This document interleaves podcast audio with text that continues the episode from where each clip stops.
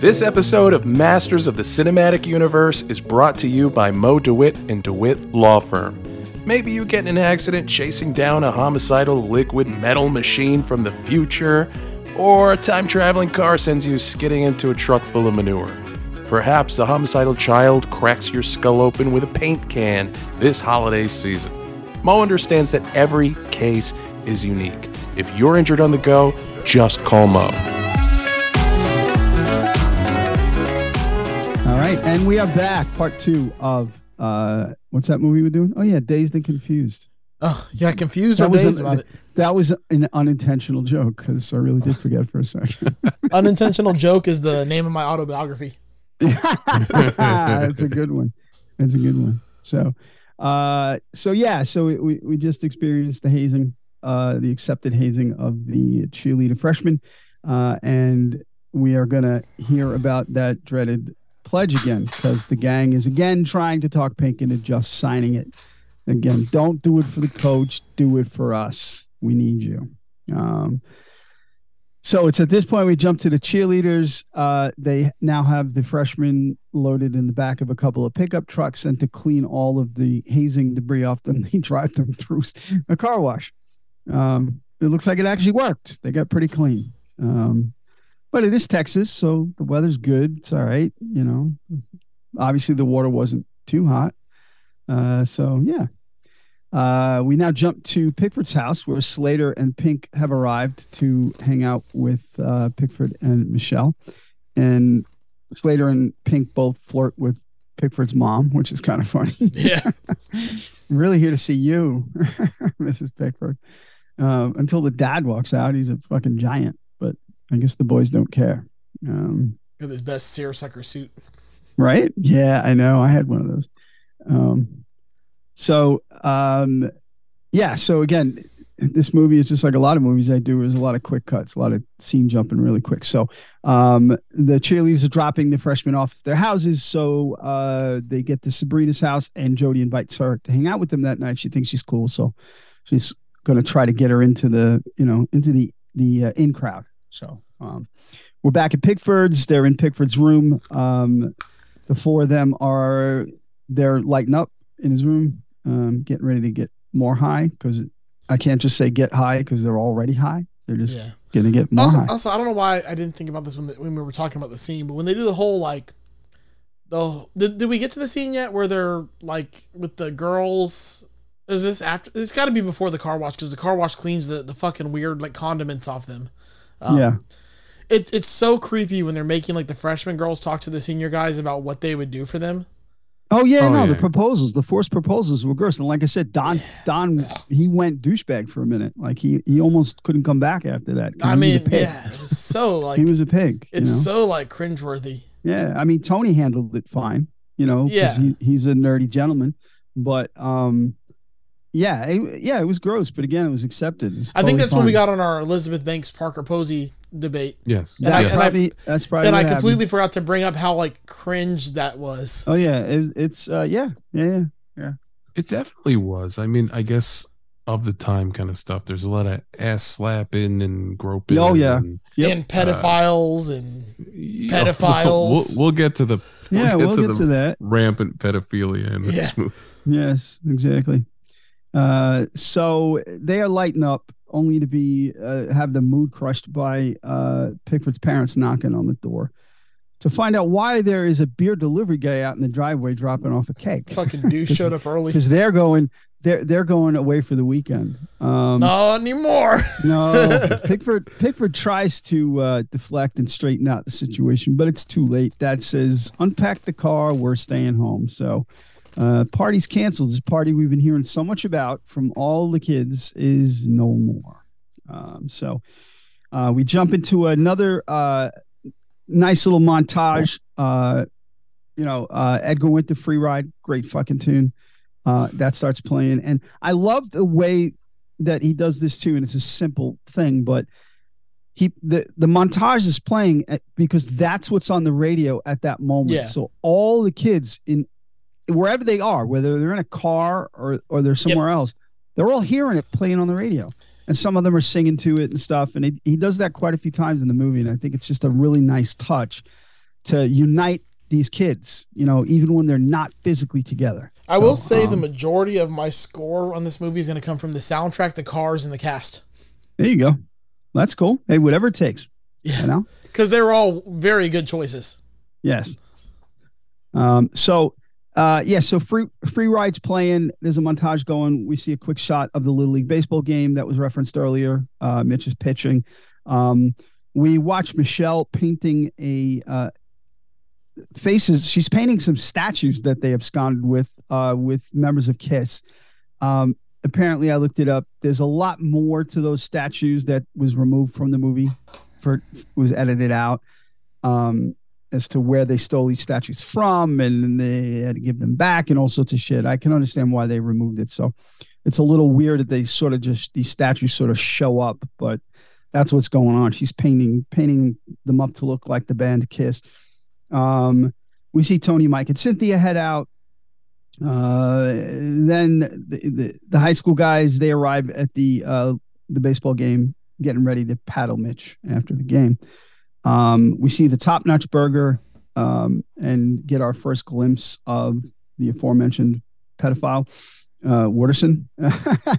Just for a brief second, his friggin' Chevelle SS pulls into the parking lot of the top notch burger. Um, it's an old fashioned uh, drive up burger place. And it was a real place. It's, it was called the top notch. And I think it closed in 2008 or something like that. And it was really- another. This really bothered me. The top notch burger, the U on the sign was broken. Yes. That the top notch burger Yes. I know. in every I- shot. yes. It did something internally to me. It was yes. like, it was like, I just want to fix it. yes. yes. Um, it was in another movie. I think it might have been Varsity Blues, or it, it made it into another Texas football movie. Um, but yeah, it was a real place. They didn't even change the name of it. Uh, and it, it just obviously the, the the whole point of that quick shot was to let you know that that was the place to be in the town they're from. You know, um, and then we see we see a few stoners show up at Pickford's house for the party, uh, not knowing it's been ca- canceled. They knock on the door, and Pickford's dad answers so they're a little bit flabbergasted when that happens. Um, so we are at the baseball game. Uh, the boys are taunting Mitch unmercifully as he pitches. It's the I don't I don't want to say it's the bottom of the ninth because I think it's only six or seven innings. But anyway, he's pitched. He's got one more out left. Um, even Tommy and Carl, even his friends, are like piling it on. They're coming up to the mound and they're they're trying to keep him focused, but they're busting his balls too. Even though they're going to get it, like they know they're going to get it, but you know they're trying to deflect. I guess. Uh, Mitch gets the last strikeout and he seals his fate because it's paddle time now. Um, we jump to a quick conversation of uh, a quick little scene of Pink having a conversation with a with an old guy and his wife. Um, the old guy is very curious as to how Pink's arm is because he's a super you know, fan of the of the high school football team, and I mean that's something I can't relate to. That's definitely like a South and a very much a Texas thing, where like high school football is as like it's a it's a staple of of these towns and oh yeah. everybody rooted for my high school football team, but like, all right, season's done. Let's move on. But it's different down there. So this this guy was very concerned. He just wanted to make sure that that Pink was ready for next season, and he got a lot of seniors coming back. He knew a lot about the team. Um, we start off with uh, so then um, again a quick montage. No more Mr. Nice Guy starts playing as Mitch is getting paddled in slow motion, and it's brutal. Oh, Uh, it's so, bad. right? Um, roll the clip.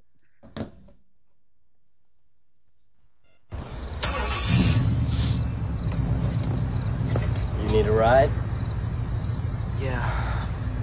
Uh, I think they left me.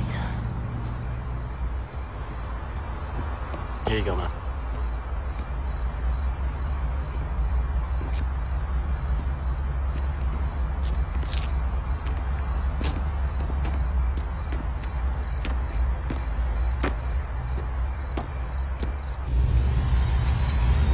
Yeah, there's always one senior who has to be the badass.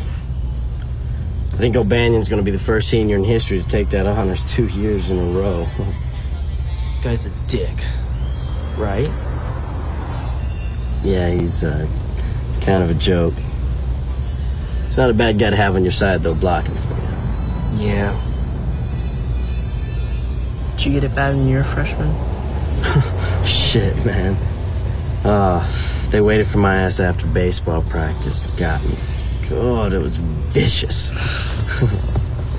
I mean, actually, it is best to get a lot at once, you know, because after about 10 licks, your ass gets so numb, you might as well get it over with.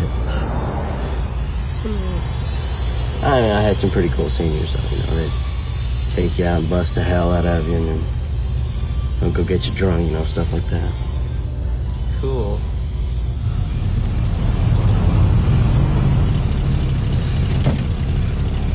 Thanks, man. Yeah, you can. Uh, hey man, uh, look, since the party's not going on, me and some of the other guys will probably end up just riding around. You want us to stop by and pick you up? Would you think that's a good idea? Oh yeah, sure man, no problem. Even after you've gotten it bad, the guys who haven't got you yet will give you a few days to rest. It, uh, it'd be a pretty cool move to show up and let them know it doesn't bother you that much. Yeah, okay. Cool. See you later. Yeah, sure. Thanks for the ride, man. Hey man, uh, put some ice on it for a while. After that, it won't be anything if your beers can't take care of. So I mean, it, it, yeah, it goes. It, it definitely it, in this movie, they explain the different cliques in high school, but they also break down that wall and show that they're human beings. They're young human beings that do stupid stuff, but the fact that you know that Pink is inviting Mitch to join the you know to join the guys and hang out, you know, it's like there isn't that that that that per, that perception of these cliques that a lot of people have is is fake. It's false. It's wrong because they just don't know. You know, there is interaction. There is there is sort of you know a love, and it, and it was real because I experienced it firsthand. You know, back then. So, you know, that was a, that was a that was a cool little scene. Um, I don't know if it was the paddle scene, that paddle scene, but I read that um, Affleck shattered his ankle because he missed and he hit his ankle with the bat Oh, shit. in one of those scenes, and he finished the scene, but then he had a he had to have his ankle taped up for the rest of the movie. So or cast, I don't know what, but um, so we we jump to ano- another music montage. Uh, uh, low ride, I mean slow ride by no no no, it was low rider. Sorry, it was it was Mm. low rider. That that that song, another great song. Um, just a lot of driving, you know, the kids, other cars and stuff, just seeing all the old cars again. It was so cool. Um, we jump into the nerd's car and Mike has decided that he is he is not altruistic enough to be an ACLU lawyer like he wanted to be and help the uh, downtrodden and poor, mainly just because he hates people. And man, did I I wanted to hug him and high five him because I that's when I said, you know, if this movie wasn't me enough, that's me. He's me, right? I think it's great that there are ACLU lawyers that'll help those people, but fuck those people because I hate them all. Um, and I love how he even says to his friends, "No, I, I don't hate you guys. You guys are all right, but you know, I hate people." Um, so yeah, this is a funny little scene. And now we will be introduced to uh, Matthew McConaughey's Wooderson. Uh, like I said, pedophile, and this is Matthew McConaughey's first movie. Believe it Yeah. or not. So roll that clip. Hey, hop in, man. Hey, man, who's car? You know Wooderson? How's it going, man? Hey. Pretty good. How's it going with you? Say, man, you got a joint? Uh, no, not on me, man. It'd be a lot cooler if you did.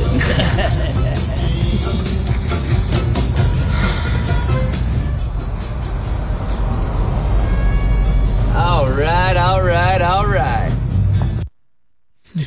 Yeah, I had to pull that clip obviously You just have to. because of those two lines. Because, um, I mean, all right, all right, all right. That's like world famous. And You, you Iconic, you've yeah, never seen yeah. that movie, and you know that yep, that line, right?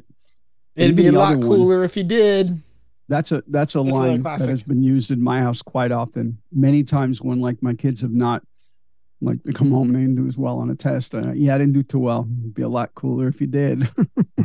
you know, um, just to sort of keep the keep the brevity, but not uh, let them get away with it. But yeah, I'm sorry, I'm cashew eating right now. I shouldn't do that when I'm leading. it's okay. fine. It's I like fine. hearing you with nuts in your mouth. and and I love it when there's nuts in my mouth.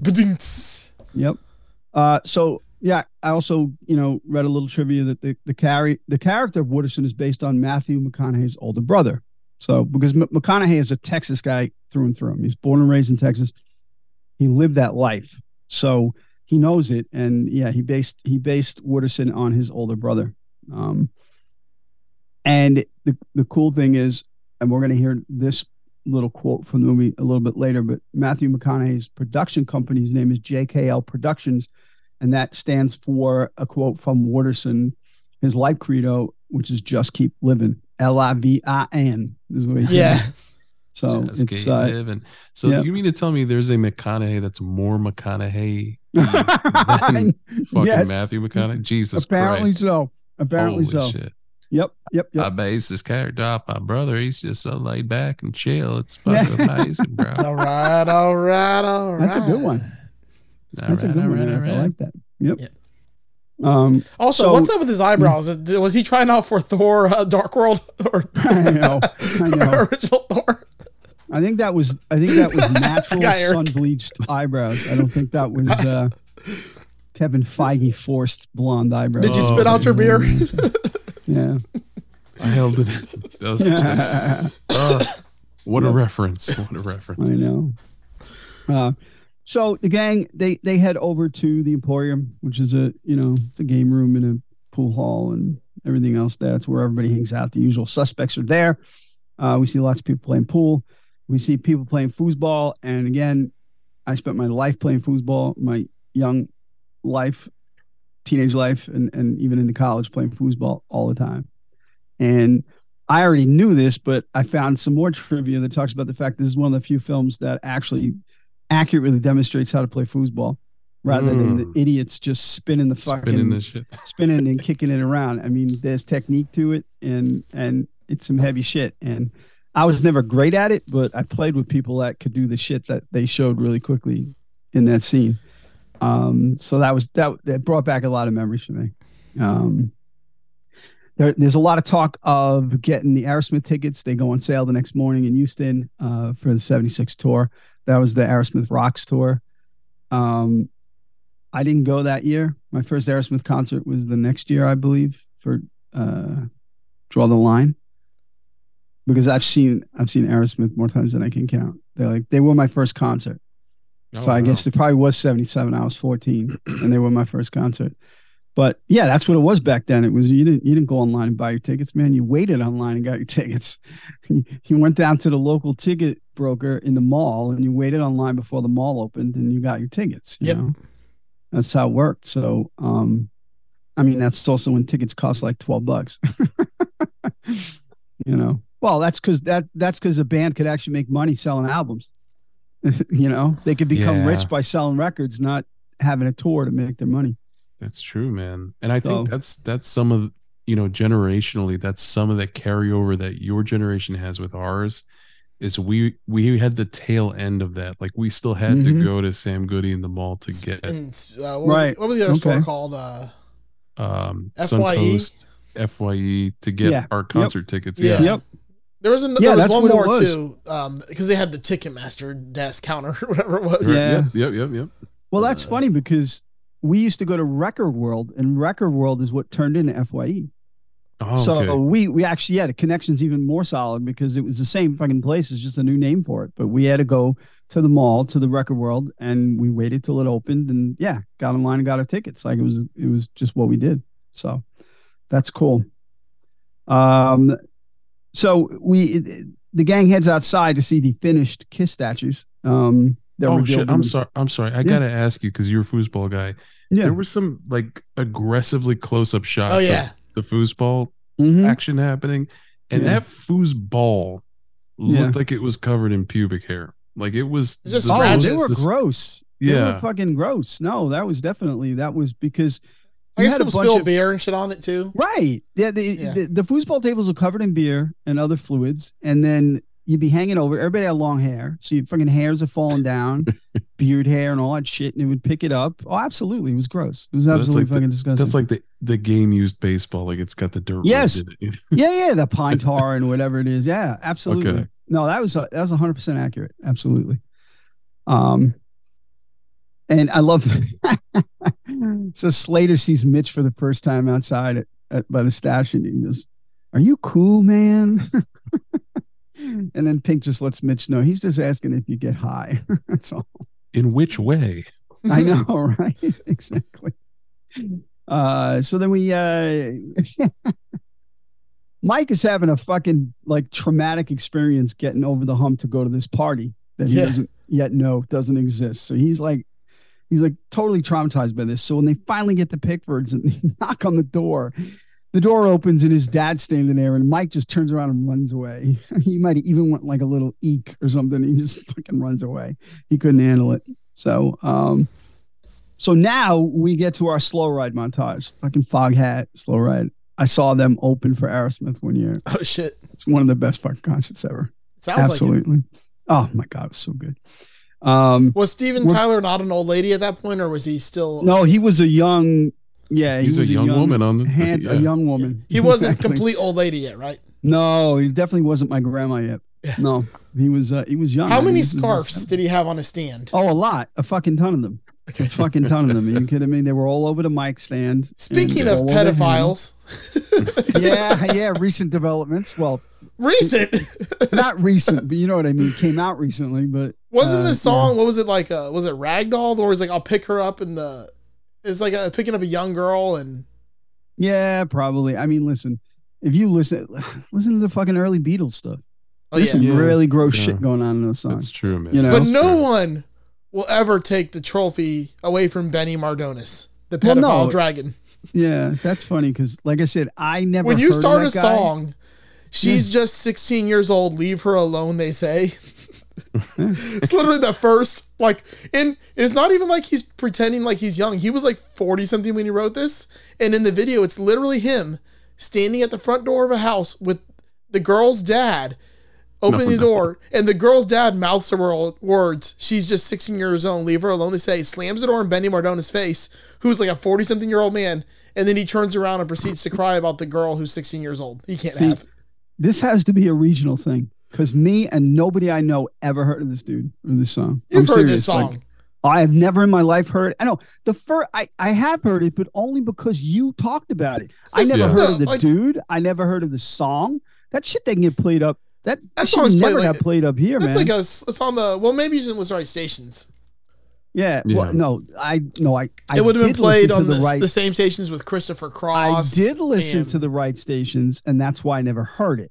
I mean, you would have heard it playing like, with Christopher Cross, Hall and Oates, like all the yacht rock groups. well, I didn't listen to that shit. That's why you didn't hear it though. But the song, most people know this song. But But most why people, the fuck? I don't know. like, that's the question. Why would it even get played? That's the real fucking That's question. what I don't isn't it? understand. I understand that times were different, but that that sounds like that was already over the line. Yeah. Oh But no. anyway, Yeah, it's when you watch, far of a- just watch the music video. You'd be like, "What the?" No, that's all right. Fuck. I'm- I, I don't yeah. need to be any more creeped out than I already am. It's I certainly mean- less less subtle than Steven Tyler, but but then again, I was a kid. Like when I heard "Pink" for, by Aerosmith in that like nineties era Yeah. Aerosmith, Yeah. and the line of belief was like "Pink is the shade of her cherry," and I didn't know what Right. that meant at that Uh-huh. time.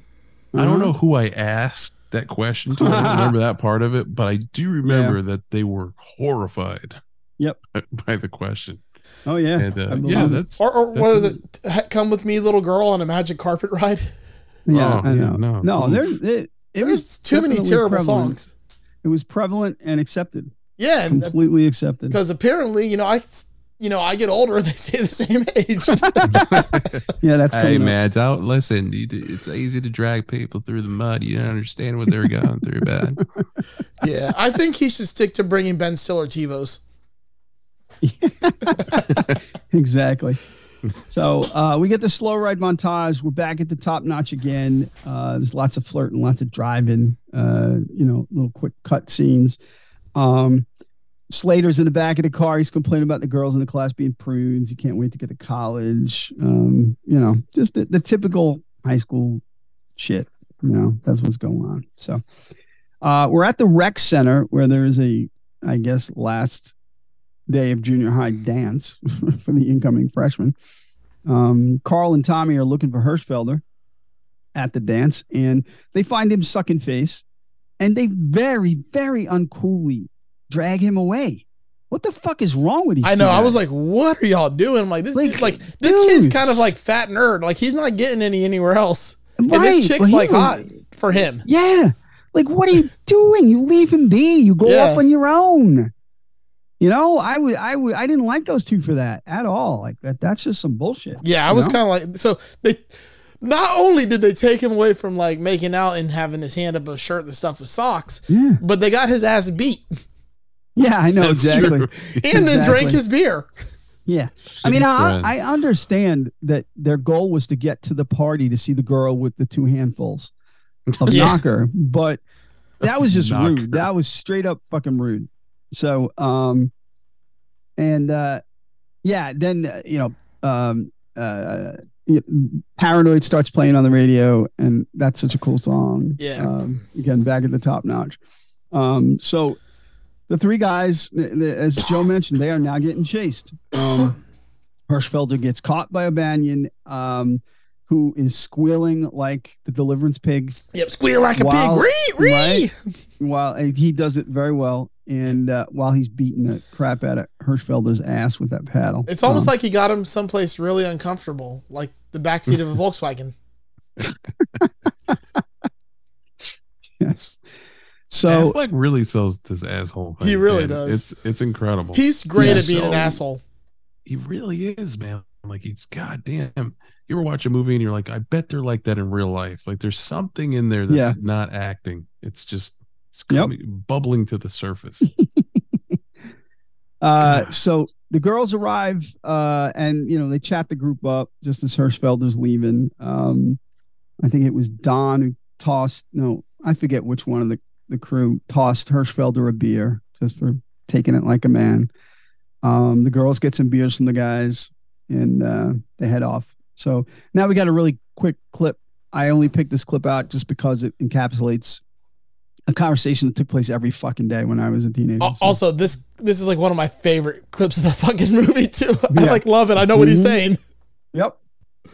Let me tell you what Melba Toast is packing right here. We got 411 posi track out back, 750 double pumper, Edelbrock intakes, Ford over 30, 11 to 1 pop up pistons, turbojet 390 horsepower. We're talking some fucking muscle. Hey man, I know you got this thing out of a comic book. I saw the ad, 295. It's right next to the sea monkeys, man. You see that over there? That's white light. See the shoes on that thing? You gotta get some tires.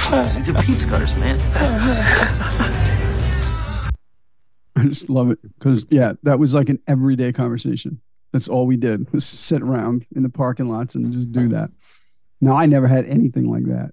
Like I mean, I didn't even close to that. But no, um, and I got to tell you, nowadays it's all about Lincoln for me. yeah, exactly, exactly. you know, But I love what's the point of uh, showing off you have money if you don't have money? right. Those commercials are love- terrible, by the way. Like I Oh, can't they are. They're, stand them. they're horrible. They're also, horrible. all a Lincoln is is a fancy Ford, so you can look fancy when you break down. you know, um, you know the the new Fords like are coming with heated tailgates.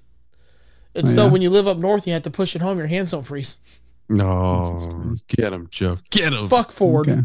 I don't. I Okay. don't. I have no dog in this fight, man. I just think it's fun. Yeah. I Also, mean, I don't care, but my dad was a Ford guy, so he beat your ass. But that's all right. yeah. Well, he had to catch me first because he probably broke down. Uh Probably Okay. had really strong legs from all that walking he had to do. huh. Uh huh. Goddamn. Yep. I, I also appreciate Matthew McConaughey's character's hairstyle in this Oh, movie, it's so bad. Yes. Yeah. God damn. like I'm not even familiar with that hairstyle. You know, Yeah. The '70s era. You know, I'm used to seeing like the feathered, the long, but it just looks like the head of a dick. Like it's really. Uh, yeah. Yeah. I think it's Texas Texas working man. do you I watch that's that? Um, did either of you watch the F is for Frank, that Bill Burr show? Um, yeah, yeah, F is yeah, for I saw it. Family. Um, here, the neighbor on that show reminds me of Matthew McConaughey's character in this fucking movie. Totally, totally. It's like they vibe, had to have like modeled him after this. The same haircut. and. Shockingly, I didn't see that. I was like, You'd enjoy it. No, it's an animated show. I wouldn't enjoy it. He works at Eastern Airlines Oh, there you go. Right. in the That's cool. 70s and he fucking hates it. And it's Bill Oh. Burr. Yeah, that sounds like my dad. Um, yep. So, and I, I love, I love the fact that Wooderson's car's name is Melba Toast. Yeah. you know, the the guy Clint who he's talking to, he has the he has the Trans Am and it's called White Lightning and it's cool. But yeah, Melba Toast. I'm like, what the fuck is wrong with you? But that's what he called it.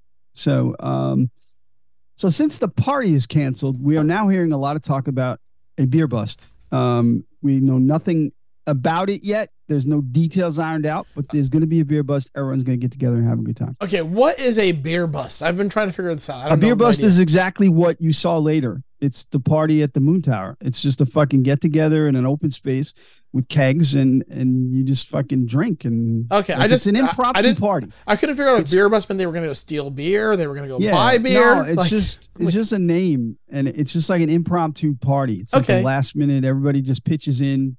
I, I would have gone with beer bash. yeah. The I word guess bust it- just you kept know. like throwing me I off. mean, we called them bashes. We called them busts. I mean, I, it, it it might be a regional thing. I don't know. Maybe. but I don't know. I um, just never heard but the yeah. term. I, was, I kept trying to figure out what the fuck they were talking about. Like, are they going to go steal some beer? Or are they going to yeah. go No, buy some that's all beer? it was. Like, is My that a beer I thought run? that's what they were referring to was the the theft of the beer. That's Oh, like a beer. no. I don't know. Fuck it. No, I understand. I, I Yeah. get it. I get what Because we you're called them. What? I, I can't speak for me and Joe, but I'm assuming because we're around the same age, they were keggers, right? yeah, Like keggers. kegger- Yeah, yeah. Yeah. Or raves. Yeah. Or intergalactic keggers. No. uh, Yeah. No, it was a keg parties usually, as we called them. rip, rip torn. Anyway. yeah. Oh, that's Rip Taylor. Yeah, that's rip. Hello, Briscoe. Hello, I'm Rip You just Taylor. knocked my headphones off. Holy shit! You blew my headphones off my. fucking I head. only reason you know that is because he was on the beginning of one of the Bloodhound Gang CDs. Yeah. And he, I- he like, I what him would a 'cause I'm old." comedic genius like Rip Taylor be doing anything with these half-witted ass clowns? He was a semi-regular on Howard Stern back in the day, and he was always just a fucking joy. He was funny. He used to be on Hollywood Squares and stuff too. Yeah, yeah. I, oh, I Mhm. fucking loved Hollywood Squares. Yeah. So, uh, so there's more talk about this impending beer bust. Uh, Mitch sees Sabrina. They know each other from school, so they just talk. This is the worst of his acting. Um, I did find this little tidbit that he touches his nose 13 times in this scene. Oh god. just this scene, 13 fucking times he touches Fuck. his nose. I knew it, man. Yeah, when he's talking about oh bang, you know I hate that jerk, and like it's just it's Yeah. awkward. It's just awkward to watch, you know. He like like I said, he's like the dollar store Joseph and Gordon-Levitt. Yes, exactly. Now, I granted, I mean, he's leaps and bounds ahead of Jake Lloyd, but Yeah, um, yeah, he's still not a good actor. Not a good actor. Uh, so Jody talks to Mitch about the paddling, and Mitch realizes that it's his sister's fault because she told the boys to go easy on him. But she's clueless. Like she doesn't. This does not register with her that she is the cause of his pain. Yeah, Like, like by doing that, you put a target on him. right? It doesn't click totally at all in her head. So now this leads to the clip. Okay, and we're gonna roll it.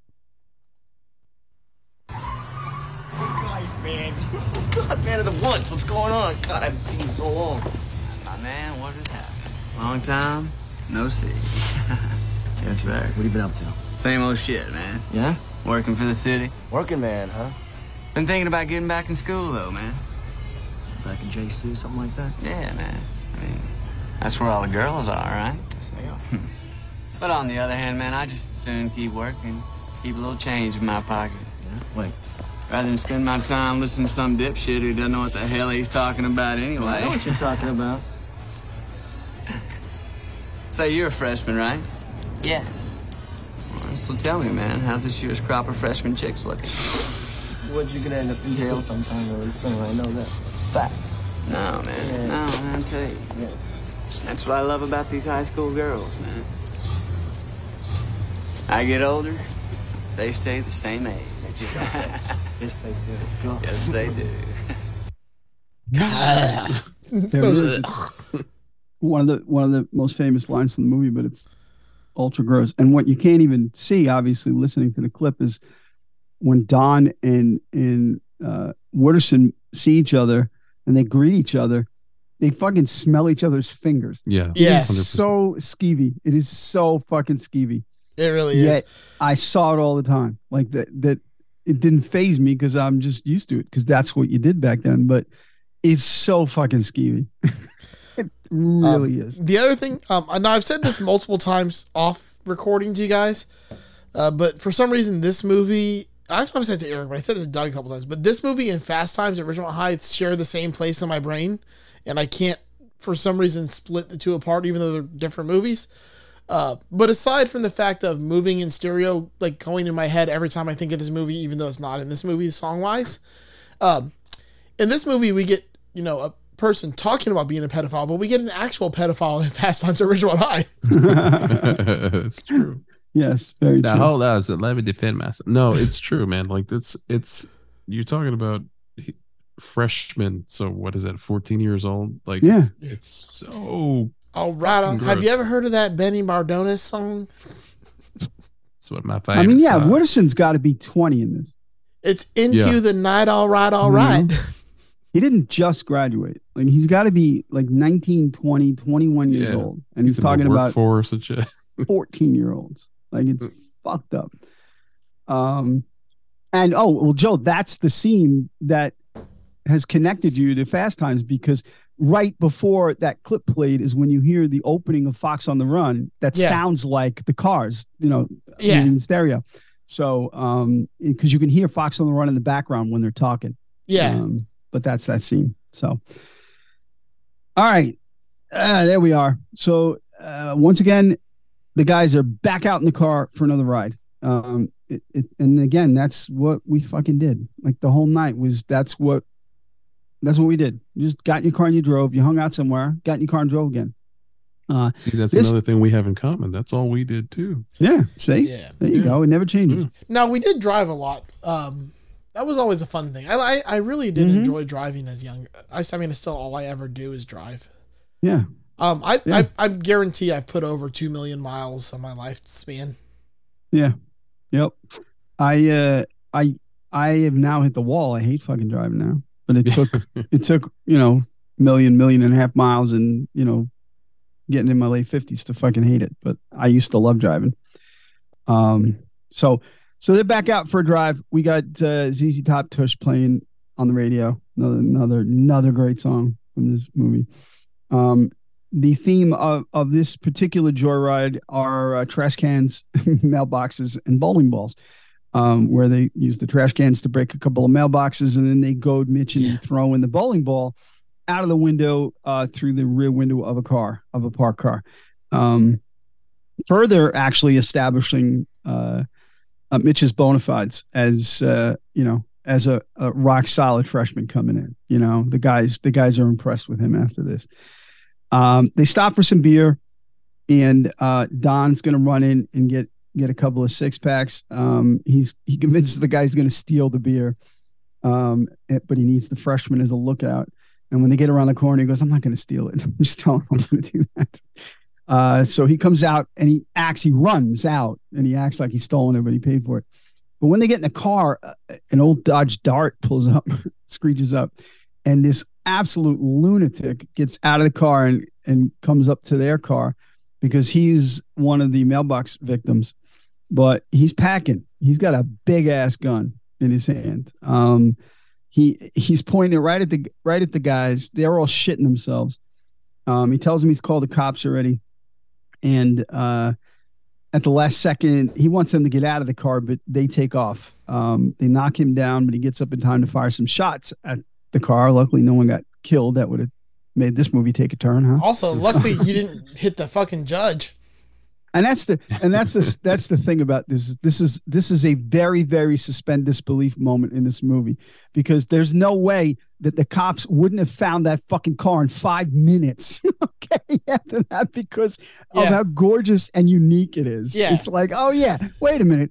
That's Pickford's car. We already know whose car. Yeah, that it, it stands out. is. exactly. But Yeah, anyway, bright that orange wasn't- muscle car with the uh, Yeah. purple pinstriping on the You know, side of it. yeah, Yeah, yeah. Exactly. But it- it's all good. It's all good. The you know? goat. Yes. so uh, yeah, so they get away. So that's cool. Uh, we jump into the nerd. We're hanging out with the nerds again.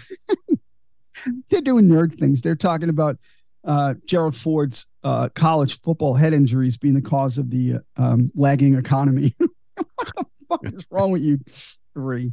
Okay. Uh, they very much need some alcohol at this point, and they know that. So um, we are back at the pool hall with a uh, um, a rock and roll hoochie koo montage. Another fucking great song. Um, Melvin asks Mitch if he can run across the street to get a six pack of beer for him. Um, so, you know, Mitch is a little stressed about this, of course, because he, he Yeah. looks like he's 12. Um, He plays nerds- it pretty well. oh, no, that scene is great. That fucking scene's great. Um, the nerds, they, they, they can't help themselves. They're still talking about nerd stuff, the uncertainty of life and this existential nonsense that they talk about, which I did too. So I get it. If I can get it, that's what we talked about.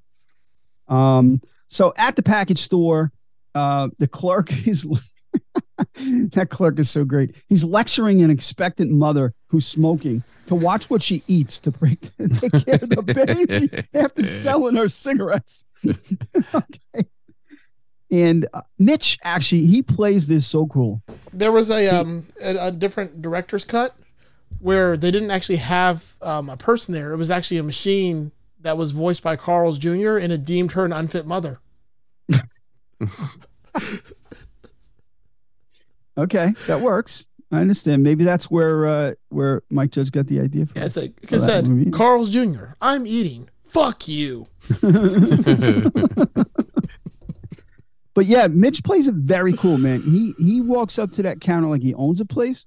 Which is was weird for me because I was expecting the scene I think everyone's expecting is like Yeah. the, the underage kid tries to buy the alcohol and you know the clerk sees through it and this was not that at all. He was just like, Hey man, Well, yeah, I agree, but that's also a sign of the era. Like that wasn't it, it- they they weren't hard asses back then. It was Okay. the, the hard ass who would card you was very few and far between. Unless you were being a dick, they would just sell you the beer because there were there was no repercussions from that. Nothing was going to happen if something happened. So they magical Didn't really time. care. I And mean, and that's he why I'm so nostalgic for this time period is Yeah. you know, Yep. so, so Absolutely. free. Yes, definitely.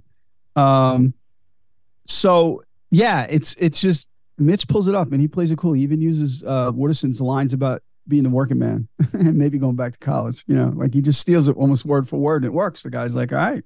Here's, he gives him back his change. He goes, here's some more money for your pocket.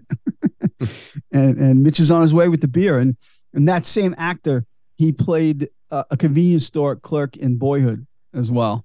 Um, oh shit. yeah, yeah. Okay. Linklater brought him back for that. So, um, yeah. So that actually worked out pretty well for for him. So, um, when he gets outside the packy, he Mitch meets the rest of his friends. They're sort of lurking around, hiding, and they meet him. And we got a quick clip, fairly quick, I think, but roll that clip, Joe. Hey, Mitch. Hey, there you guys are. Hey, man. What's in the bag? Ah, Sixer. You owe me one, man. Yeah, they busted the hell out of Hirschfelder too. Yeah, I heard. Hey, man. You over at the Emporium? Oh, yeah. Hey, is that bastard O'Bannion over there? Yes. I hate that jerk.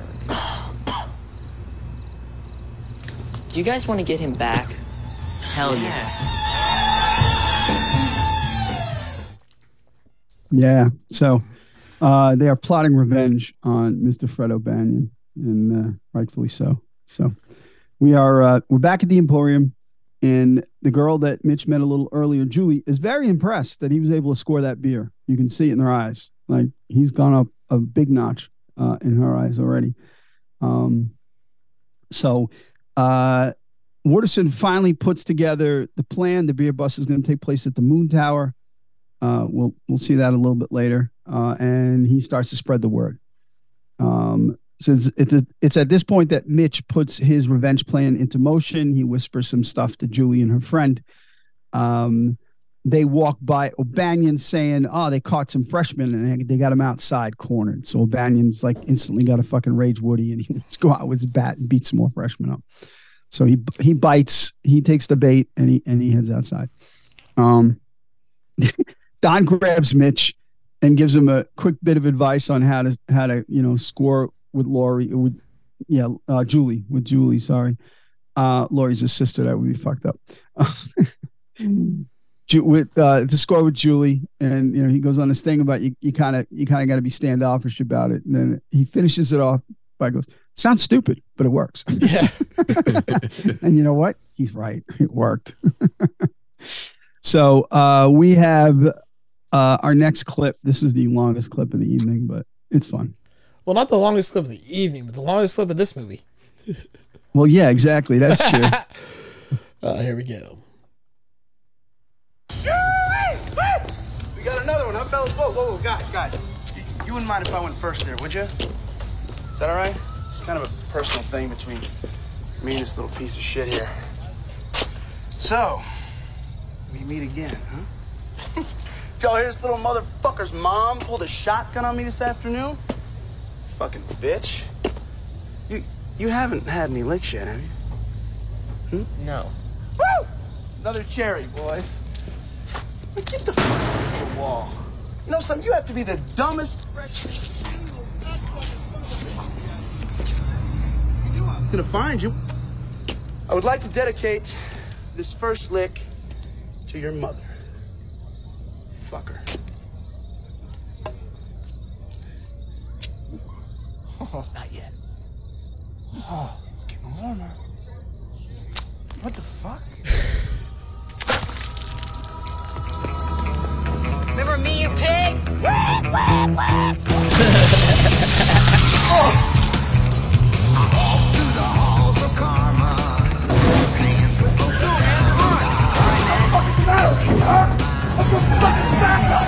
I'm hurrying. Should have seen the look on that fuck's face. Get in.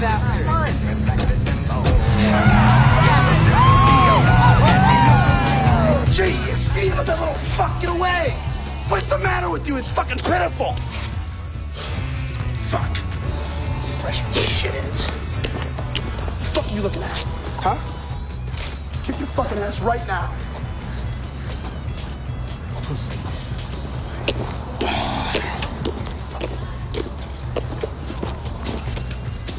What are you smiling at? Freshman faggot. Fuck you. Fuck all of you. Fuck you. Damn it.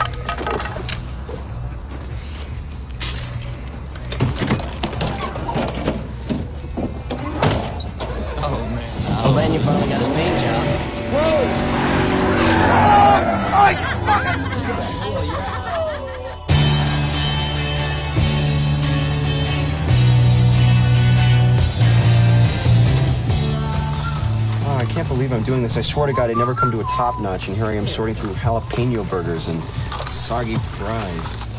Here, take them.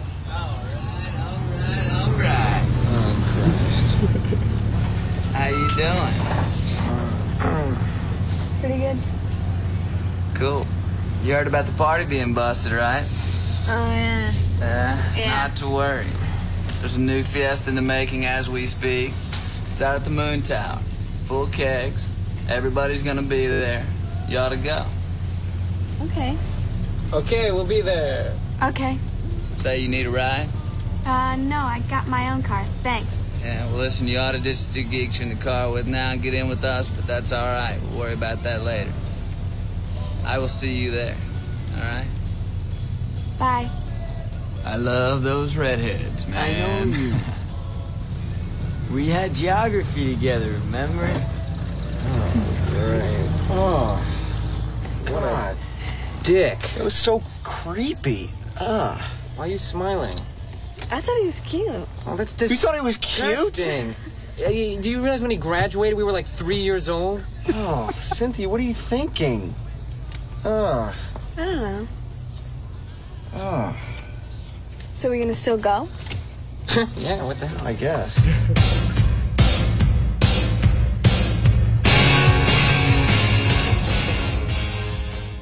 At least one person had the fucking balls to call him on his pedophilia. I know. we were like three years old. And at least she's a senior, but she's still underage, and it's really gross. I love those redheads. Imagine having the balls to roll up to a woman in a car and ask her if she needs a ride. Right? Yeah. Like that's the move right there. oh yeah, definitely. You're clearly driving. Do you need a ride? Like what the fuck?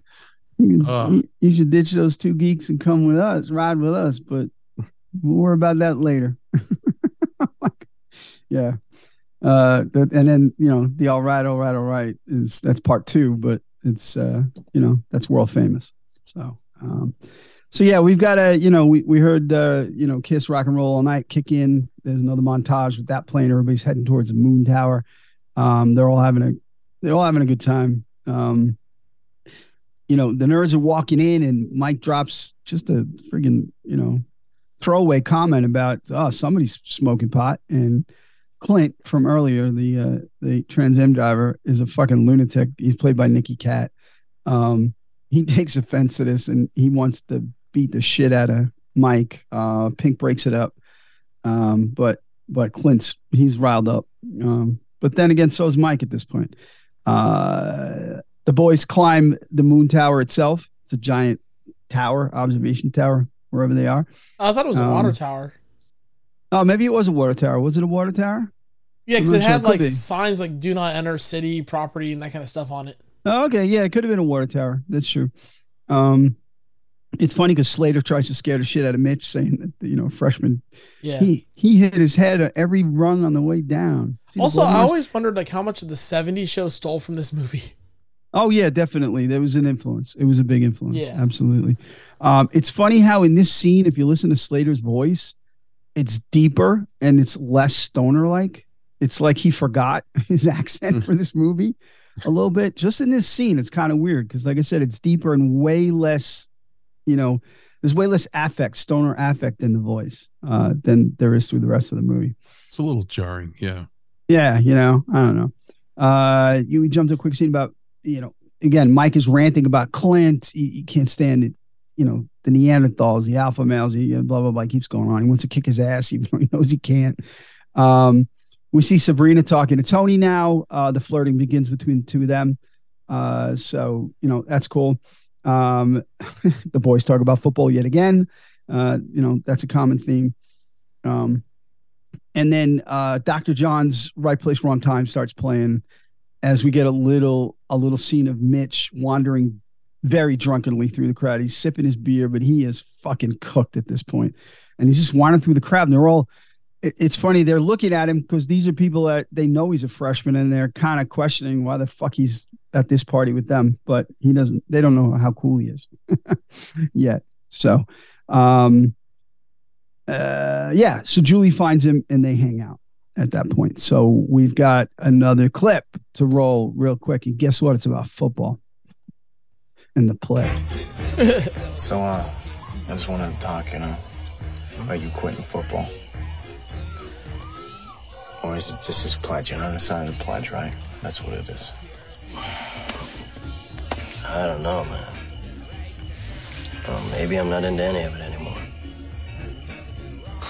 Not in any of it anymore. That'd be the biggest mistake of your life, Pink. No one quits senior year, pal. Especially if you're starting quarterback. I mean, we got a shot at state. Kick some butt this year. It's what we've been working for all of our lives, man.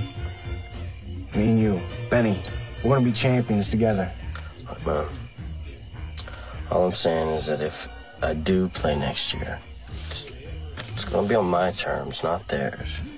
You just remember one thing, Pink.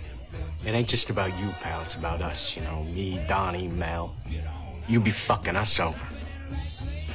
Or maybe you're just fucking scared. Have a nice night.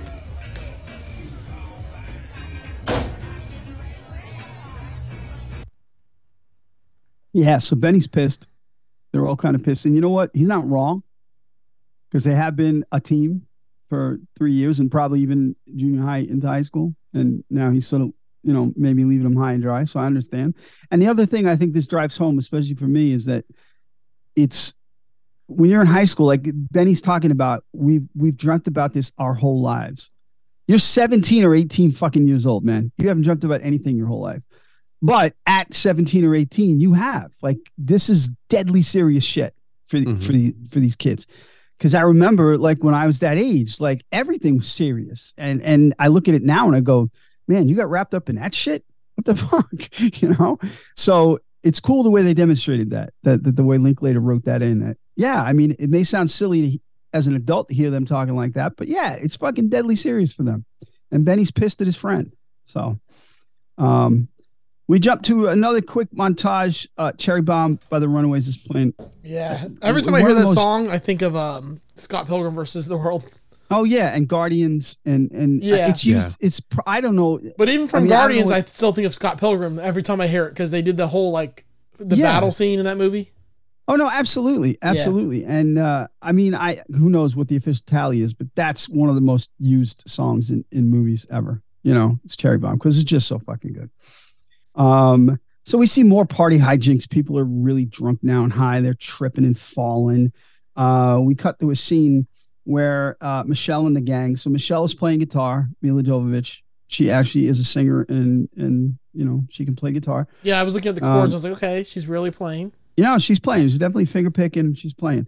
Um, and she's very high and she's singing a song and they're philosophizing about the fact that it's about alien cults and George Washington. Um, and then again, some trivia I found is that that is her original song and that she Hmm. had, she actually has a 1994 album called The Divine Comedy. And that song is called the Alien Song. Um, but she, she has a whole, at least one album out. And after this movie, or during this movie, something pissed her off, and she was going to quit acting altogether and go music full time. And she really didn't act much until she got offered the part in Fifth Element in '97. So I don't remember what it was that pissed her off, but something went down during the filming of this movie. So, um, here's where uh, this is also one of my favorite little scenes where Cynthia is is talking to the gang, uh, and you know more philosophizing, um, and you know she states the 50s were boring, and the 60s rocked, and the 70s, well, they suck because you know they're in the 70s, so the 80s will be radical. And then she she ends the thing by it can't get any worse. and how fucking wrong was she? Because the 80s were shit. Okay. Absolute shit. So uh, then uh, we hear Stranglehold, the only song I'll even tolerate listening to from that fucking human dickwad, Ted Nugent. Um, You don't like Cat Scratch Fever? song. Oh, fuck that shit. You want to talk about a guy, talk about a fucking pedophile. Oh, God, Every yeah. song he ever wrote is talking about banging 13 year olds. Yeah, he's pretty bad. He's an awful human. He's a I will say the one human. thing I ever liked about him was when he hunted hogs from a helicopter, though. That was pretty fucking awesome. yeah. Um, yeah, I, yeah, yeah. And I, I, I, and back then I loved him. I mean, yeah, back then, Cat Scratch Fever and all that shit, we loved it. But the funny thing is, that's not even him. That's not him singing, first of all. And it's not even him playing guitar in that fucking song. And he is a good guitar player. So, so anyway, that starts douchebag. up in with another, with another montage. uh, we see Mike. He's off in the woods by himself. He's drinking some more liquid courage because he really wants to get Clint back. Uh, so you know, Pink, who we talked about Pink and his girlfriend um, Simone at the very first scene, but they haven't been together pretty much since. Um, it's been a really weird dynamic, even when they've been in the same scenes together. So at this point, Pink and Jody wander off and they hook up um, for a little bit until Jody reminds him that he's got a girlfriend, and he's like, "What girlfriend?" Because that's pretty much it. Um, Slater goes on about George Washington again, growing growing uh, pot, and and Martha being the woman behind the throne, so to speak, for, you know, fixing, you know, taking care of a man. Yeah, Washington grew hemp. He didn't grow up. He didn't grow pot. he grew a lot of hemp. Um, but yeah, Slater's convinced of that. Um, and Mitch is Mitch is he he's jiving with Julie, but the the guys won't leave him alone, man. They, they call him over, give him advice, and I love his line. he- he- when I think it's Melvin who says, "You're gonna, you think you're gonna get laid tonight?" He goes, "How do you know I already haven't?" Yeah, right. he's got a he's a cocky little fucker now because he's had some successes tonight, you know. So, um, yeah, and uh, so, so then we again jump to a quick scene. Uh, so Sabrina's hanging out with Tony, and and a very very intoxicated Darla comes by, being the asshole that she is. She tries to get Sabrina to air raid, and Sabrina doesn't do it, and Tony defends her and doesn't let her do it. Uh, Darla loses her shit and threatens to make you know the next year of Sabrina's life a living hell. But I guarantee you that she will not even remember that incident the next morning. So Sabrina's got nothing to worry about because she was ripped. So that's already out of her head. We don't. She doesn't have to worry about that. Um, Mike is he's he's peaked now. He's he's had enough alcohol and anger built up in him. He walks up behind Clint and he pours a beer over his head. Clint turns around and he gets a good shot in. Mike does get get he gets a good shot and he knocks uh, Clint down. But you know, Clint's a bit of a badass, so he gets up and kind of starts knocking the snot out of Mike. And it doesn't go exactly like Mike planned. His whole plan was, I'm going to get a shot in. He might get a couple of shots, but then somebody always breaks up the fights, right? and yeah, they did, but it took a little while. So he got he got knocked he got knocked around a little bit, and then uh, then Wooderson and, and Pink came in and broke it. He laid down that Hebrew hammer. Yes, exactly, exactly. Uh, so Skynyrd's Tuesday's Gone plays as the party winds down. Uh, you know, there's a quick shot of um, someone trying to hit that keg for the last last bit of beer, but it's already out. So, you know, they did what any you know good respecting party goer will do is put a cup over the the keg. You know, so no one else tries it. Um, Jody teases Mitch about being drunk and having and having to get and her having to get used to the uh, traveling in the same social circles as him. Um, Yeah. You know, now that they're you know he's he's a cool kid. Um, Wooderson goes in for the kill and he sets up that date with Cynthia, uh, and then reminds her about uh, front row Aerosmith in two weeks. Um, uh, the nerds then pile in the car with Sabrina and they head for breakfast. Hey, Um, hey, hey! I hope the curtains match the carpet. Yeah. Uh, Slater has an idea. He has the idea to light up right on the 50 yard line of the high school field. So they all head there. Um, and I love like the one the one thing that that McConaughey pulled off well is the, the progression of drunkenness and high. Yeah. Like his character, right? So like when they're piling in the car and Don's like jamming himself in the back seat, you know, like he's like, hey, hey, hey, watch the leather, man. and he starts fucking cackling to himself because he is so wasted. Um, they make it over to the football field, then they're yucking it up. They're having fun, they're getting high, making fun of the coaches. Um, and uh Mike's we jump to Mike in the car w- with Cynthia, and he, he's pretty he's proud of how he did. He's got a he's definitely got a romanticized version about how that went. he's got battle scars to show, and he, he you know he thinks he he thinks he came off all right, and that's fine. If that's what he needs. That's what he needs. You know. Uh, Tony walks. They're talking while Tony is walking Sabrina to her door, and uh, they hook up for a minute. Um, that's a cute little romance. You think that that because he's a nerd, so he's going to treat her right. So that's cool. She seems like a cool girl. So Yeah. um, you know, so so they got something going, so that's cool. And we're back at the football field, and we're gonna just play another clip. We got two more clips left. Not to indulge in any alcohol, drugs, sex after 12, or any other illegal activity. That? God, my shadow. Later, paper. Found that in the glove compartment, man. You know you're the third person who's given me this today. God. But what do you reckon you're gonna do? So I don't know, man. I'll probably end up signing it. I just don't want to give in so easy. Man, it's the same bullshit they tried to pull in my day. You know, if it ain't that piece of paper, some other choice they're gonna try and make for you. You gotta do what Randall Pink Floyd wants to do, man. Let me tell you this. The older you do get, the more rules are gonna try to get you to follow. you just gotta keep living, man. L-I-V-I-N. Man, if you're gonna sign that paper, man, you should throw a little grass right in the middle, man. Roll it up, Yeah. sign the joint, man. That's gonna tell them something. That's what I'll do. Yeah. assholes. Yeah, so what? They're all a bunch of assholes, but you got to think about it. We've had a lot of really good times right here, Pink. Yeah, I mean, come on, Pink. I can't believe this. You act like you're so oppressed. Man, you guys are kings of the school. You get away with whatever you want. What are you bitching about? Yeah, look, I mean, all I'm saying is that if I ever start referring to these as the best years of my life, remind me to kill myself. Well, all I'm saying is I just want to look back and say that I did it the best I could while I was stuck in this place. Had as much fun as I could when I was stuck in this place. Played as hard as I could when I was stuck in this place.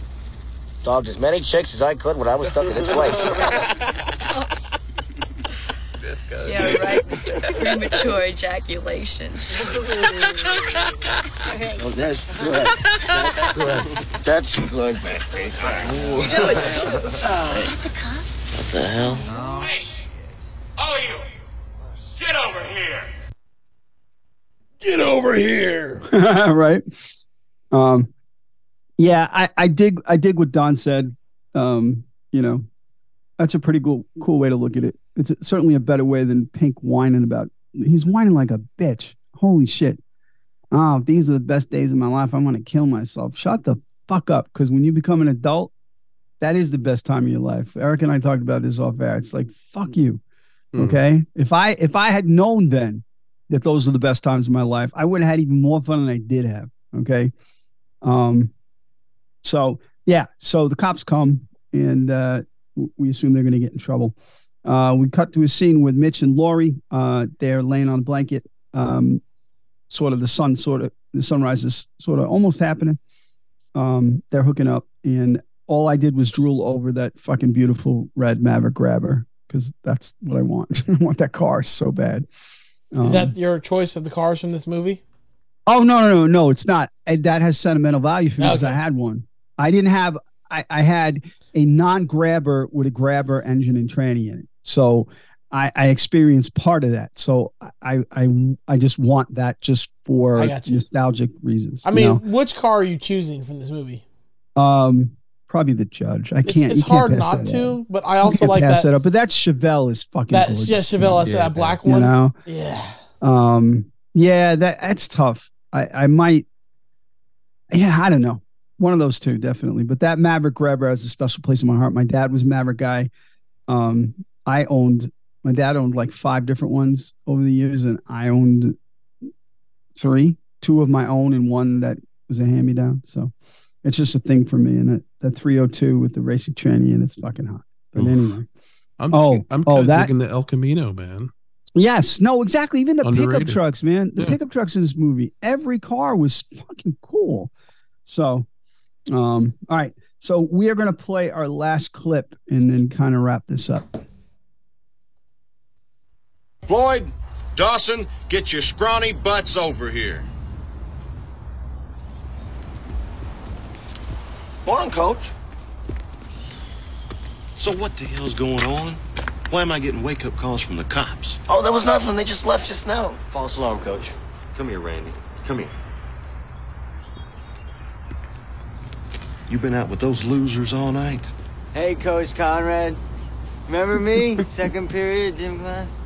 Fucking Slater. That's the kind of people I was telling you about. Trouble like this means nothing to that bunch of clowns. You're the one with something to lose. Now, coach, you don't even know them. Randy. How can you even pretend to talk that way, huh? Okay, Randy. I shouldn't do this, but I'm willing to wipe the slate clean and forget about all of this. I want you to finally get your priorities straightened out, quit hanging out with that bunch of hoodlums, and sign your commitment to your team. Have you done that yet? I'm still thinking about it. No one's paying you to think about it. Just do it, son. You know, coach, I gotta get going. Me and my loser friends, you know, we gotta go get Aerosmith tickets. Top priority of the summer. Oh, coach, uh, I forgot. I might play ball, but I will never sign that.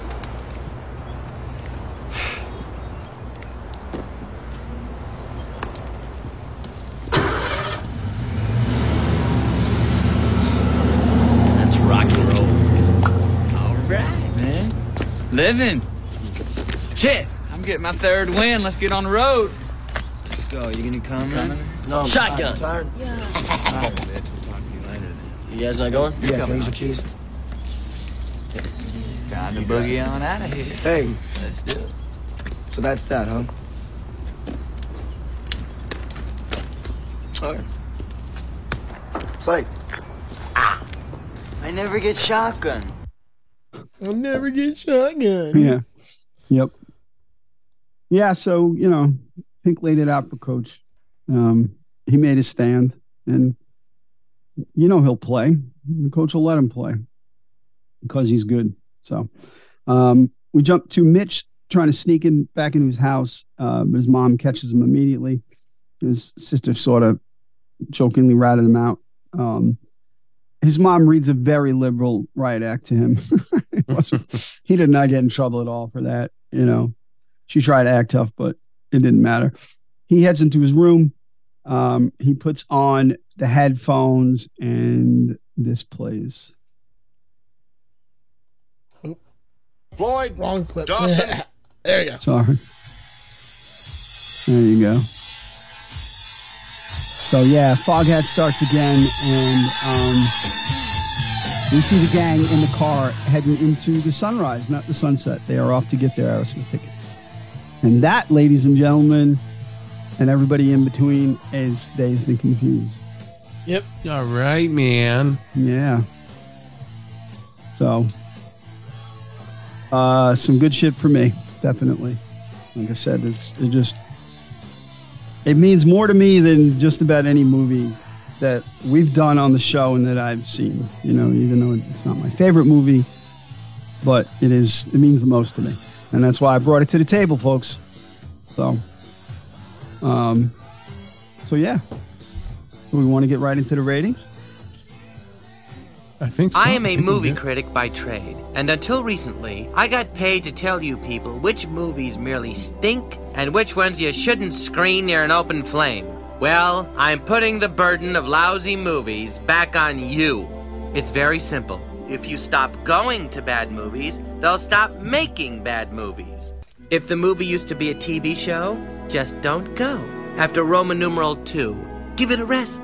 If it's a remake of a classic, rent the classic. Tell them you want stories about people, not a hundred million dollars of stunts and explosives. People, it's up to you.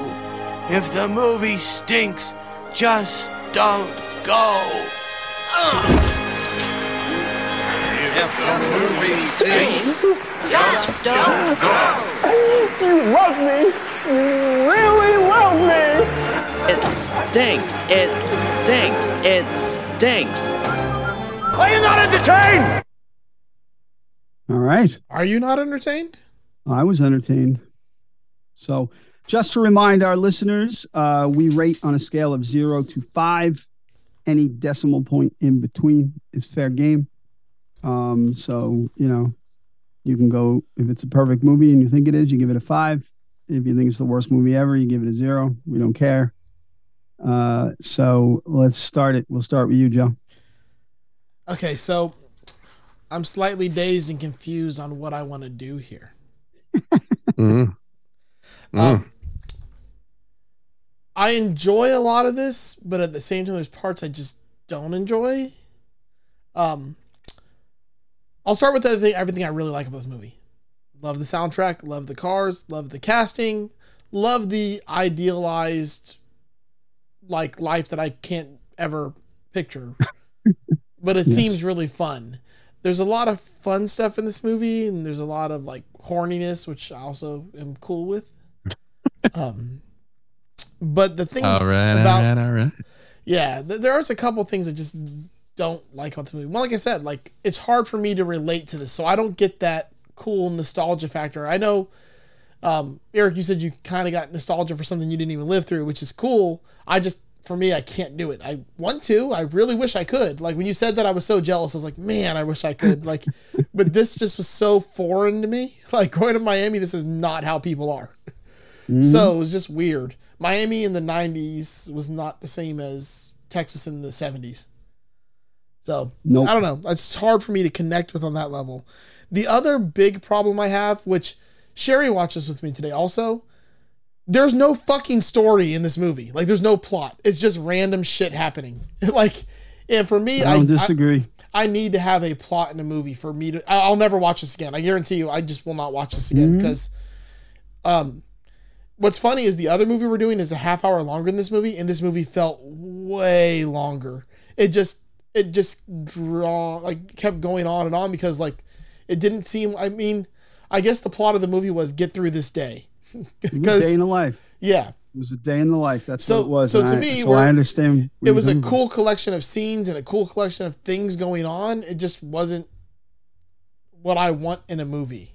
Mhm. I want a well thought out story and a plot and something happening, and it just not there for me. So as a movie, it fails. It fails what I'm looking for. But as a collection of cool things, I enjoy it. So I'm like I said, I'm so confused because I enjoyed it, but at the same time, it's like it's not what I want. Mhm. Um, if that makes sense. Like I know It know makes complete sense to me. it's like I said, it confuses me, dazes and confuses me because like I Uh-huh. can see all the cool like elements there, and I can see like if I was able to rearrange them into like more of a coherent like plot, how I'd really love it. But just the way it was presented, I'm gonna go somewhere in the middle on this movie because I still think it was really good. The cars were good, the soundtrack was good, the actors were good. Um, Mhm. McConaughey just his performance, like I don't know, I don't like it. I just don't like his Ooh, performance. again, it's his, is his first movie role. So, Yeah. but I, I understand what you're saying. You know, I mean, Like- he's definitely grown as an actor. What's funny is for like he's the weak link in the movie and he's the one that everyone quotes. Like Yeah. Affleck fucking killed it. Like Affleck was like a, a fucking Oscar winning actor in this movie because like he, I believed him. Like I believed his character hundred percent. Um, yeah. I don't know. I want The impotent rage, man. Like they reverse carried his ass and shit. Yes. I want to say somewhere in the threes for me in this movie. Um, Okay. Just because, like I said, it's to me, it's it's hard to relate to, and it's not the plot's not there for me. So I'll probably go like a three point three on it. Okay. I totally get it. I totally get it. So, um, all right. That's cool. So, what do you got, Eric? It's funny. I don't disagree with you, Joe, in in that um it was not a plot driven movie, but it also wasn't a negative for me that it was just sort of like this vignette of That's what I'm saying. Like it's weird because I I kind of like that, but I if I'm watching a movie, like like I said, I'll just never watch it again. I've seen it now. Like I got you. Uh, Like I made that comment to my wife. I said it's interesting that there's there are main characters, but there's not really a main character. you know, it's it's doing the thing that a lot of movies do, where they jump from story to story. They intersect in ways, you know, certainly, but not in a way that's um like this would have made a cool. Netflix a Netflix series. Like give me this like a longer. Like take this, make it longer, and give each person like a story over over a season, and I'd be in. I got you. I got you. Well, see, like I was going to say, I agree with you, but I don't agree with you because it didn't bother me so much that it wasn't. Yeah, you know that's that, just that we didn't stick with Mitch the whole movie. You know what I mean? Like, or, Yeah. or that it wasn't. So, I, I kind of appreciated what what they were doing with it, which was just kind of like we're going to transport you to this particular day, you know, this time in these kids' lives, and and that's what felt so authentic about it to me. So, um, I think I liked it a little more than you did because, um, not that I related to it more. Like I said, it you know, it's not my my era necessarily, but I I felt transported to it. Like it didn't feel Yeah, um, no, I understand that, and and I know- think the word authentic is perfect for this. Like it really did feel authentic. Yeah, definitely did. Um, there's some cool performances in it. Like I said, Affleck was pretty impressive as a douchebag because you know it it informed my opinion of him as a real person. Like that's, I guess, a credit to his acting. You know what I mean? Because uh, I believe that that man is really a douchebag. so, um, yeah, I I dug. Uh, you know, goes without saying the music was perfect, absolutely perfect. I don't know that I would have enjoyed the movie as much without it. Um, like on a on a on a Spielberg John Williams level. Like Oh, absolutely. Yeah. Yeah. totally complimented Mhm. the thing. So I'm gonna go a little higher than you. I'm gonna give this movie um a 4.0. I think it's really, really good and and unlike you, I think it is rewatchable. I just think it's Yeah, like, th- these um, are all me problems. These, these aren't the problems with it. It's Yeah. just problems with what I'm looking for. Mm-hmm. yeah, sure. I got mm-hmm. you. But then again, I liked oh Biodome. And I, you know, I'd like to take you to task about the whole pedophile thing. You know, it's not. it- you got to keep in mind it's a different time. Yep. All right.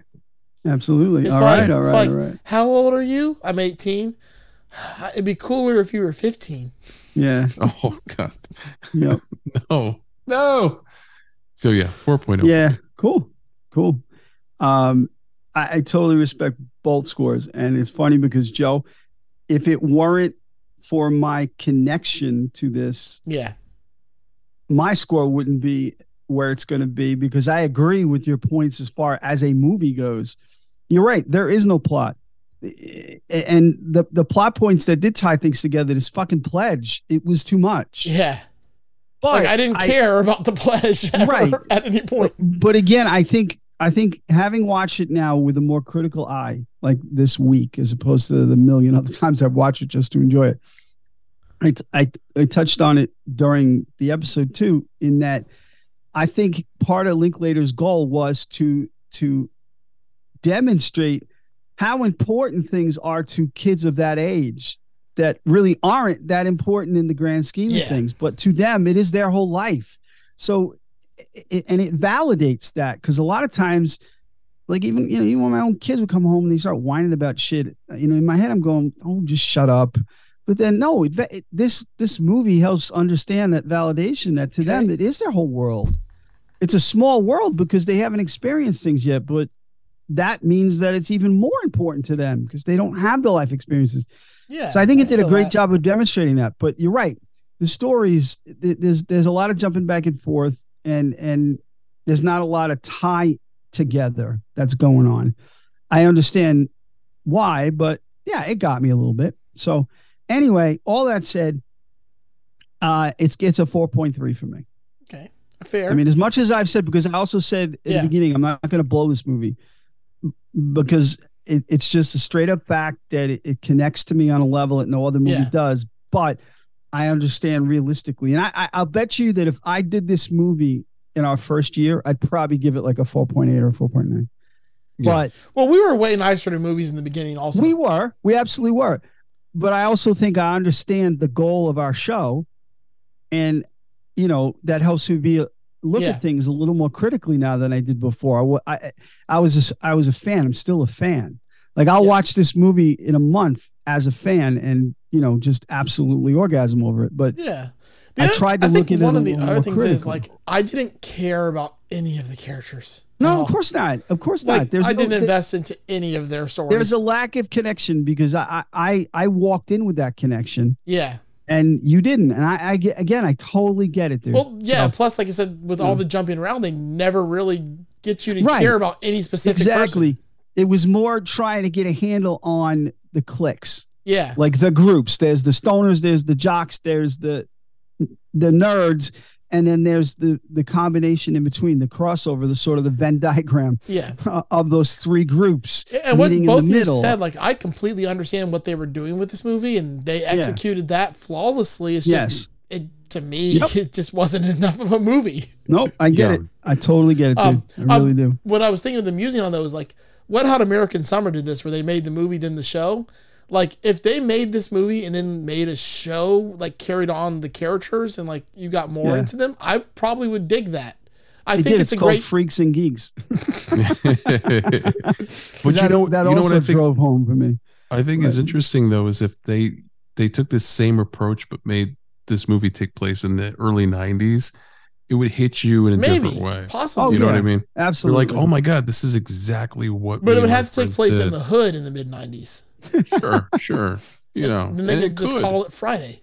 Isn't that isn't that called Menace to Society? Yeah, don't be a menace to society, like or menace to South Central. No, I meant the actual Menace Oh. to Society movie, not not, Not the Wayans brothers? comedy one. yes, Uh, Boys in the Exactly. Hoods. Oh, I love me some hood Yeah. movies. So yeah, they those Yeah. resonate to me though. I guess. Oh yeah, because I get it. I can. I, I like I said, I see where you guys are coming from on that. Um, Yeah. It just for me just doesn't hit there.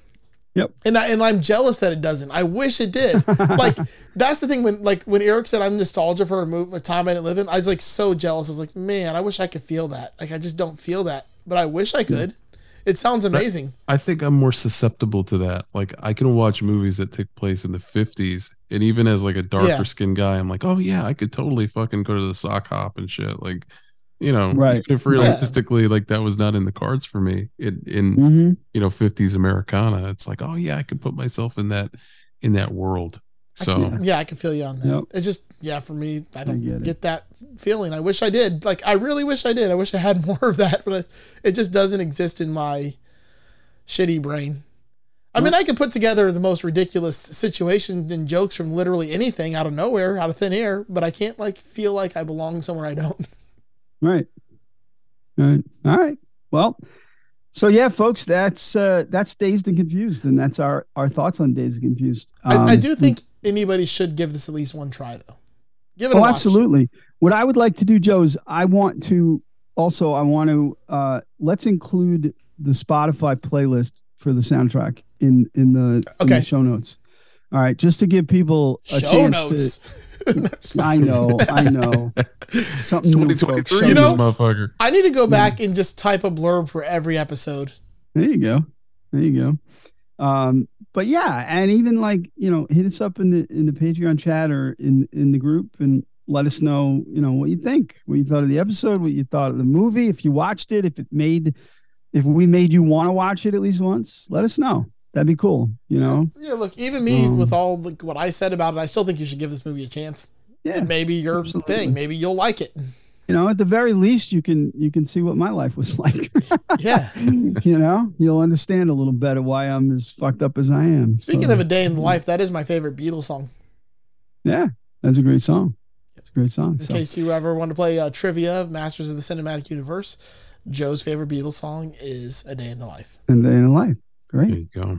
All right. So we mentioned the Patreon. So we do have some people we want to thank. Uh, they are they are a group of folks that uh, they are Patreon members. They're patrons of the show, so they support us financially. Um, levels start at one dollar a month, and honestly, if that's if, if you can do it, we'd really appreciate it. I mean, we do we do put a lot of work in here, um, and and if you enjoy it, maybe consider doing it. So we're going to read a list of these folks because we really appreciate them. We'll start off with Hannah Christ. Uh, then we've got Peter Bianco. Uh, we've got from the Tone Jerks and Second Button podcast, Brian Gower. From our very own Just Surprising podcast, Mr. Will Leahy. From the Like My Pedals podcast, the Texas 8 Boggle Champs podcast, the Texas Ice 10 4 podcast, Mr. Tony DeGraw. We've got Mr. Michael McVeigh, uh, Mr. Adam Al Sayed, Michael Van Zant, and last but definitely not least, Mr. U G Rection. Thank you very much, Mr. Rection. Thank you. You can find us at patreon.com backslash MOTCU. Uh, Oh, yeah. Again, consider it, man. Buck a month. That'd be cool. Yeah, I mean, just for nothing else, it makes us feel good. Yep. And as always, remember, Visit patreon.com slash M-O-T-C-U to support the show, you cheapskate. And, And we would also- obviously, I never remember because I always read the uh, the uh, web address and then you play that because I'm Yeah. an idiot. So, no, no, no, no, it's fine. yeah. Let, us also take this opportunity to thank show sponsor Mo DeWitt, DeWitt Law Firm. Mo, Mo, Mo. If you are injured on the go, just call Mo. If you have legal questions, just call Mo. If you want to relive your glory days watching motherfuckers talk about pedophilia in a roundabout way, do not call Mo. No, but if you are caught breaking mailboxes with garbage pails or bowling balls, you can give Mo a call. If he if he doesn't want to deal with it, he'll know somebody will help you deal with it. I'm sure he can refer you to some Yes. sort of criminal defense situation. Yeah, you know, there's got to be somebody who specializes in mailbox mailbox uh, destruction. So If you injure your own ankle with a homemade spanking paddle, exactly. I don't know who's at fault there. You could sue yourself perhaps and call it. Very Mo. true. Oh, and I do have to very quickly say I forgot to bring this up during the episode that uh, Melvin's uh, paddle is called the soul pole, and I think that's perfect. I think it's absolutely perfect. The soul That's pole. my nickname in high school. nice, nice. Better than the soul hole. Yeah. No, sometimes the soul pole found the soul hole, and you know what happens? when The soul pole finds the soul hole. Yeah, all right, all right, all right. So, I all don't know. right. don't Well, that's why I all I, did got, folks. I think we good. Absolutely, there's only one thing left to do. All right, all right, all lights. Sorry, that caught me. That tickled my funny bone. All right, all right. Camera. Yeah, just go with it. Just, Yeah. just. Fuck off.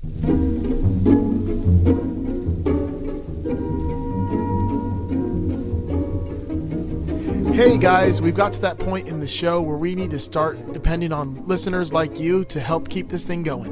What are we, fucking PBS? Oh yeah, you know it. I'm LeVar Burton. I wanted to be LeVar. Fuck. All right. I called it first. I'm Yeah, we- hosting Jeopardy. Are you though? Listen, guys, we we need your help uh, to help keep the lights on, as they say. Uh, we are launching our Patreon for Masters of the Cinematic Universe. Yes. Yes. And we have uh, different tiers that you can sign up for and pledge to, just like PBS. Um, you get some different, real cool gifts and prizes and merch uh, depending on the tier that you sign up for. Oh, we got all the tiers. Oh yeah, you Fact- can either be a friend of the show, a Oh. friend with benefits. Ooh. We could we could start to get serious, or you could just put a ring on it already. Ooh, damn. And if you uh, if you exceed that amount, uh, you know, we'll send you some not safe for work pics if, if you want. It's not safe for your eyes pics in my case, but I'd say for anything pics. Yeah. But yeah, guys, check out uh, patreon.com slash MOTCU. Uh, take a look at wha- all the different tiers that we're offering. Lots of cool uh, swag coming your way from stickers to t-shirts to getting to pick the film that we uh, talk about. The tiers start at, at a dollar. A dollar a month. Come on, What? folks. That's it? Yep. One buck to get in on that on that number one tier. And All with right. that, you even get the live chat with us anytime you want, as well as a shout out on every episode. Right. So come on, that's less than a cup of coffee a month. Jesus, what a steal. Yeah, guys, Right? check it out. Again, patreon.com slash M-O-T-C-U. And then enjoy this week's movie.